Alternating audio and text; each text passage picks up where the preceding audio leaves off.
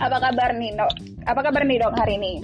Alhamdulillah baik. Alhamdulillah baik. Uh, halo teman-teman podcastku, apa kabar? Hari ini aku mau wawancara dengan salah satu dokter hewan di perusahaan uh, sapi perah di Brastagi. Teman-teman pasti sudah pernah ya berkunjung ke sana karena memang ini tempat yang lumayan cukup hits di daerah Brastagi. Yaps, yaitu di PT PIMS Putra Indo Mandiri Sejahtera. Nah, beliau adalah seorang dokter hewan yang bernama lengkap Dokter Hewan Aji Agung Cahyaji MSI. Wow, sudah magister ya. Beliau menduduki posisi sebagai Animal Health, Breeding Officer, dan Animal Welfare Officer di perusahaan tersebut. Oke, okay, by the way nih dok, perkenalkan dulu. Nama saya Sri Maulidini. Saya hmm, tenaga pendidik di salah satu SMK peternakan dan salah satu dan influencer juga ya bisa dibilang influencer juga di Labura. Nah, karena saat ini nih Indonesia sedang tidak baik-baik saja, uh, sedang terjadi wabah di Indonesia bukan hanya di Indonesia melainkan di dunia ya mengenai COVID-19 yang lumayan cukup bikin kita harus di rumah aja. Nah, Dok, uh, saya pernah dengar kalau ada isu mengenai COVID-19 beredar di ternak atau hewan kesayangan. Benar nggak dok kira-kira? Uh, Oke, okay. saya konfirmasi dulu. Eh, kita sebelum bicara ke sana, kita mau bicara dulu tentang coronavirus itu sendiri. Oke okay, ya? dok. Uh, uh, uh, ya. Nah, nanti ada hubungannya untuk pertanyaan tadi. Jadi uh, sekarang ini lagi ada COVID ya, uh, coronavirus. Coronavirus itu dari keluarga Coronaviridae keluarganya. Jadi namanya keluarga pasti banyak anak-anaknya kan. Keluarganya ini banyak. Ada kita bagi empat sub grup ya. Ada alpha coronavirus, beta, delta, dan gamma. Nah, masing-masing ini menyerang pada spesies yang berbeda ya mm-hmm. itu tapi corona virus ya mm-hmm. coronavirus jadi secara struktur secara bentuk mm-hmm. ya kalau kita lihat bentuk coronavirus dia bulat mm-hmm. dia punya duri-duri mm-hmm. ya duri yang kita sebut spike mm-hmm. spike ini fungsinya apa spike ini fungsinya dia tempat melekat mm-hmm. kepada sel yang mau diinfeksi nah tapi si melekatnya ini perlekatan ini ini sifatnya seperti gembok sama kunci. Jadi hmm. gimana kalau gembok itu kan hanya bisa dibuka sama satu kunci. Betul. Nah, si spike-nya ini hmm. hanya bisa membuka pada satu spesies saja, hmm. ya. Jadi tadi makanya banyak banyak uh, subgrupnya karena menyerangnya pada spesies-spesies yang berbeda, gitu ya. Hmm. Jadi coronavirus untuk manusia yang sekarang misalnya COVID-19 ya hanya bisa menyerang pada manusia. Misalnya coronavirus pada kucing, ada namanya feline coronavirus, itu hanya bisa menyerang kucing. Coronavirus eh coronavirus pada sapi misalnya. Atau bovine, bovine coronavirus itu hanya bisa menyerang pada uh, sapi. Jadi ada nggak coronavirus di ternak? Ada ya tapi apakah itu COVID-19 bukan. Oh, ya. bukan ya dok ya? Jadi jawabannya tadi apakah bisa dia menginfeksi? Artinya menginfeksi itu membuat si spesies tersebut jadi sakit. Nah yang sekarang lagi pandemi itu adalah uh, COVID-19 atau coronavirus disease 19 ya atau mm-hmm. coronavirus uh, yang ditemukan pada oh, tahun 2019 di Wuhan China pertama kali. Okay. atau nama nama formal dari World Health Organization itu mm-hmm. namanya SARS-CoV-2 ya. Mm-hmm. Uh, Severe Acute Respiratory Syndrome Coronavirus 2. Kenapa? Karena dia mirip sekali dengan virus SARS ya. yang mm-hmm. terjadi pada tahun 2002 mm-hmm. di uh, Hong Kong. Nah, yeah. makanya sekarang part 2-nya nih ya. Nah, tadi pertanyaannya apakah bisa menyerang Pak COVID ya? Yang sekarang apakah bisa menyerang pada hewan ternak dan hewan kesayangan? Jawabannya enggak, karena tadi spike-nya, kuncinya beda-beda buat ngebuka kuncinya beda-beda uh, ya dok ya? gemboknya ya. Jadi COVID nggak bisa menginfeksi atau membuat sakit ternak atau membuat sakit uh, apa membuat sakit hewan kesayangan kucing anjing misalnya ya. Nggak bisa karena kun spike-nya beda kuncinya beda. Jadi dia nggak bisa membuat sakit gitu ya. Nah, berarti intinya, maaf dok saya potong. Berarti intinya ya. si COVID-19 ini nggak bisa dong ya menulari ternak-ternak ya, kita lah ya. Nah, tapi uh, ternak punya coronavirusnya sendiri mm yang juga nggak bisa menularkan pada manusia. manusia. Berarti nggak nah. nggak zoonosis atau gimana tuh? Dok? Tidak, ya. Enggak tidak ya. Zoonosis. Ya uh -huh. belum mungkin belum bisa dibuktikan mm -hmm. ya bahwa itu zoonosis atau enggak. Okay, ya, dok. tapi mm -hmm. sampai saat ini belum belum terbukti ya. Oke okay, gitu. gitu. Iya dok, uh, ini saya ada tulisan, saya coba tulis dari berbagai artikel gitu kan. Uh, di sini memang benar, benar yang kata dokter tadi bahwa virus corona pada sapi itu ada sebelumnya gitu. Benar kata dokter bahwa kan ada empat cabang dari si corona itu alpha, beta, gamma dan satu lagi tadi apa dok? Delta. Delta. Nah ada empat dan ternyata sudah menyerang uh, pada hewan ternak tapi memang ya tidak bisa keluar ke manusia seperti itu ya dok ya uh, yeah. gampangnya ya dok dan berarti dok isu-isu ini bisa terbantahkan dengan secara detail dong ya sama masyarakat bahwa uh, si COVID-19 itu tidak bisa menulari dan tidak bisa mencemari masyarakat melalui hewan ternaknya. Ya, jadi jangan takut hewan ternak kita aman, hewan kesayangan kita aman. Nah, uh, isu itu bisa muncul mm-hmm. pada saat ada yang menguji melakukan tes swab, swab itu tes ulas, melakukan mm-hmm. pada kucing misalnya. Nah, si kucingnya ternyata setelah di swab positif. Mm-hmm. Nah, kok bisa positif gitu ya? Ternyata pemiliknya, ownernya positif COVID. Mm-hmm. Nah, kita harus tahu lagi bagaimana sih penularan COVID. COVID ditularkan melalui droplet. Apa mm. itu droplet? Droplet adalah hmm, apa ya percikan air percikan. yang keluar pada saat kita bersin atau batuk ya. Mm. karena gejala salah satu gejalanya adalah bersin atau batuk. Mm nah kemudian dropletnya keluar. Dropletnya terhirup oleh si kucing, kucing. atau si sapi mm ya atau peternak misalnya kena COVID-19 mm dia bersin ada sapi sapinya menghirup kemudian sapinya dites cara swab. Swab itu dibulas. Di iya. bagian mana trakeal atau saluran respirasi ya? Setelah lihat oh positif nih. Apakah kemudian si sapi sakit covid? Enggak. Apakah si kucing sakit covid? Enggak. Secara tes memang positif karena dia menghirup droplet dari si pemilik atau si peternak yang positif gitu ya.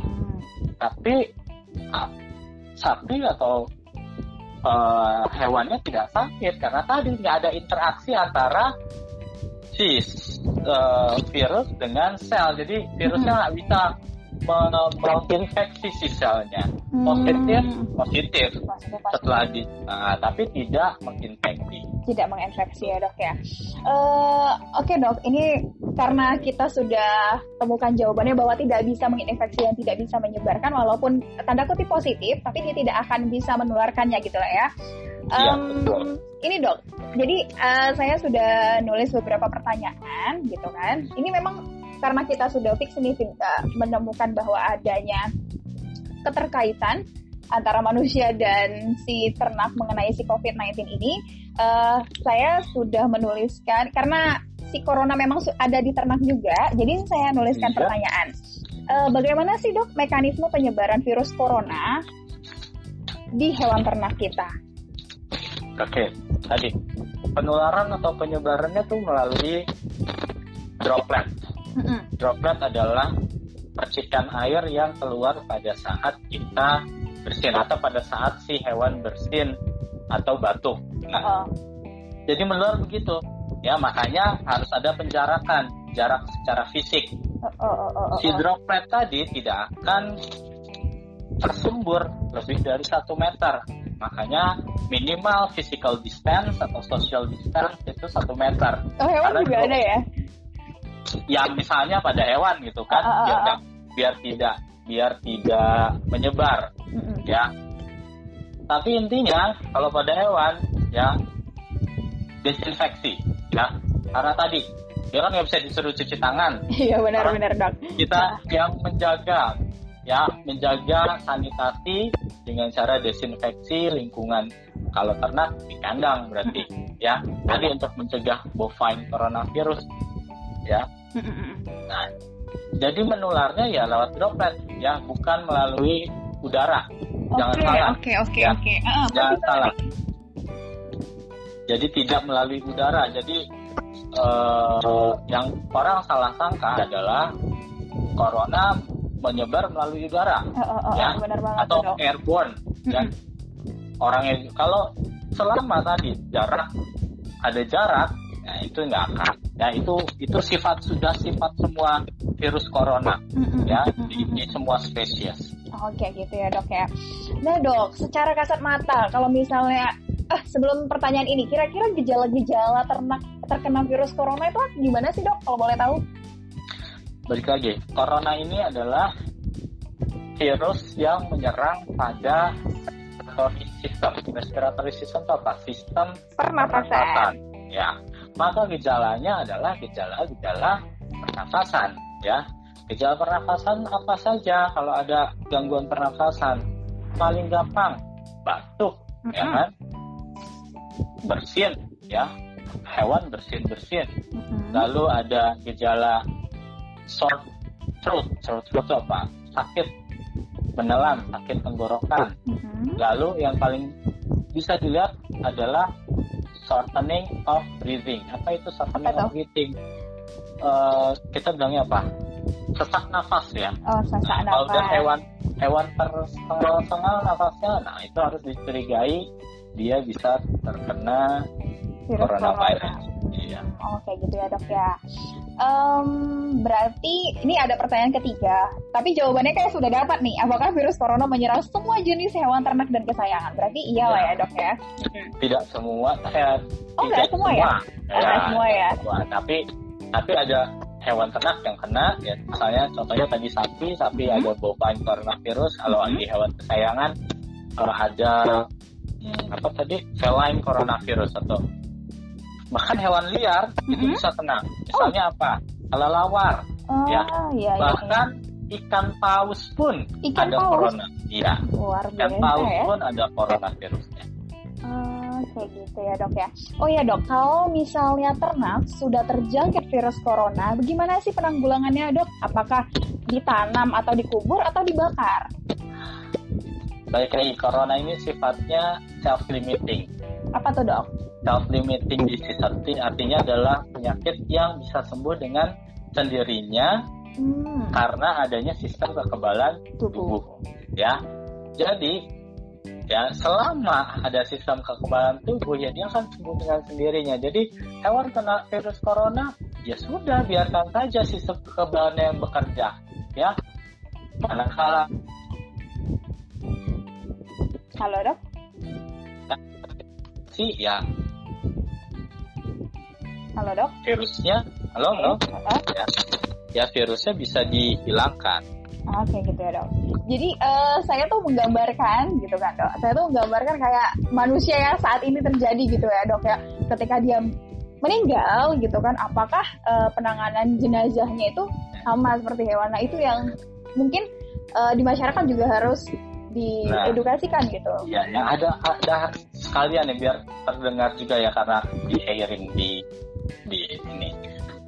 Penanganan jenazah ya, kita harus balik lagi. Virus itu ya Mhm. tidak bisa bertahan kalau tidak ada sel hidup. Oke. Sekarang orang yang sudah mati atau hewan yang sudah mati, Mhm. selnya hidup atau mati? Mati? Mati. Maka virusnya di situ bisa berkembang lagi nggak? Enggak dong logikanya. Enggak. Ya sudah, itu jawabannya. Cara Iya, menguburkannya ya biasa aja, penguburan biasa karena dia nggak akan bisa menyebar lagi, nggak keluar droplet. Yang kedua, dia pasti mati virusnya karena itu sudah sel yang mati, jasad manusia ya itu sudah sel mati.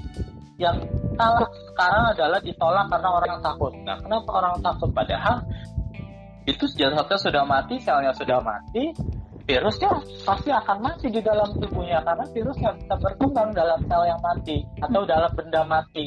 Ya, dia hanya bisa berkembang pada selnya hidup. hidup. Ya, jadi ada kesalahan, kesalahan uh, informasi seharusnya. Ya tidak seharusnya sih nggak ada tuh jasad-jasad yang di yang ditolak gitu ya, tolak, ya. Gitu oh. ya. Iya, Apalagi yang, yang ditolak ternyata jasad petugas medis kan oh, oh. sedih ya dengarnya. Iya dok, banget banget. Um, ini dok ada tapi kayaknya udah kejawab sih tadi. Apakah ada tindakan preventif untuk mencegah virus tersebut? Sepertinya tadi sudah dijawab ya dok ya. Pencegahannya ya, dengan kebersihannya ya. ya. Kebersihan ya hmm. karena virus ini virus ini dia strukturnya kalau kita lihat strukturnya diselubungi oleh lapisan lemak. Ya. Lapisan ya. lemak. Gampang ini hilangin lapisan lemak gimana? Hmm dengan sabun kalau kita makan kan dengan tangan ada berlemak tuh ngilanginnya dengan apa ya dengan sabun gampangnya sabun udah selesai gitu ya atau dengan misalnya desinfektan desinfektan pilihannya banyak sekali yang macam-macam ada formaldehid ada fenol dengan berbagai macam ada glutaraldehid ada BKC dengan segala macam merek yang bisa kita dapat di pasar gitu ya. Oke. Okay.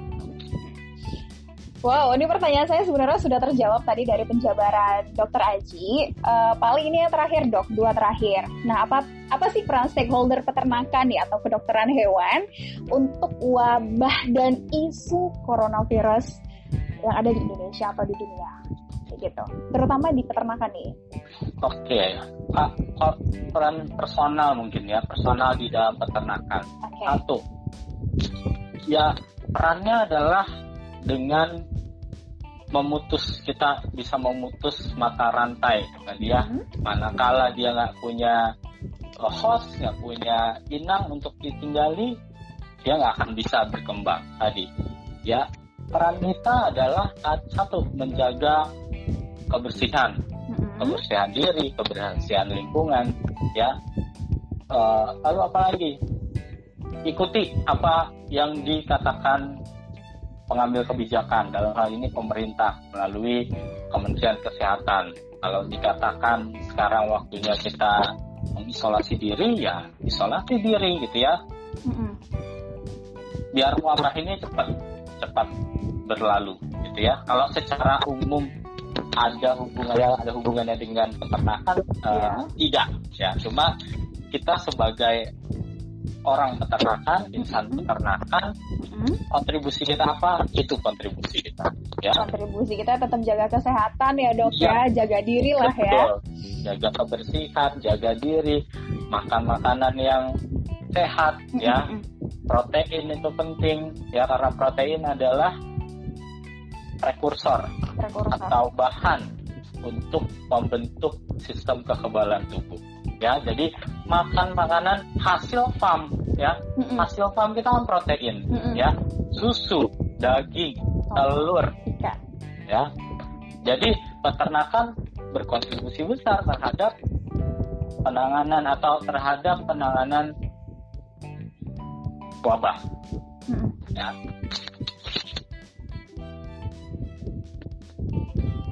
Oke dong, mungkin saya simpulkan aja deh ya dok ya. Intinya kita sebagai insan peternakan itu harus uh, tetap jaga kesehatan, kebersihan dan lain sebagainya karena kita adalah agen-agen nih, agen-agen penyumbang, agen-agen yang mampu berkontribusi untuk menjaga kesehatan masyarakat di Indonesia dengan adanya protein-protein protein-protein hewani yang selalu kita berikan untuk masyarakat sekitar. Dan kemudian uh, saya simpulkan lagi bahwa hewan kesayangan, ternak yang kita pelihara itu tidak ada hubungannya dengan COVID-19 yang sedang marak, yang sedang mewabah di seluruh dunia. Itu ya dok ya kesimpulannya ya dok ya. Betul. Oke dokter Aji, makasih atas waktunya. Mohon maaf, udah mengganggu. Uh, mungkin nanti apa ya kita nggak bisa ngasih reward. Makasih banget ya atas ilmunya pada hari sama, ini. Iya.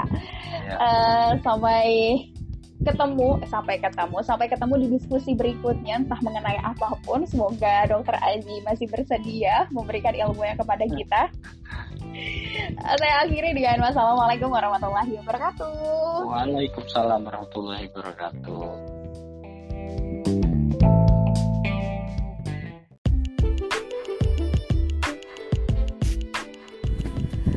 Hai Assalamualaikum warahmatullahi wabarakatuh. Sobat Dini Talk Hari ini aku mau wawancara ke salah satu dokter hewan yang membidangi ternak ruminansia. Nah rencananya wawancara kali ini mengenai COVID-19 menyerang hewan ternak. Benarkah demikian? Nah mungkin teman-teman semuanya pernah mendengar isu tersebut. Kira-kira benar apa enggak ya? Oleh karena itu langsung aja teman-teman dengerin wawancara aku bareng dokter hewan tersebut. Dan dengarkan, simak, dan ambil kesimpulannya.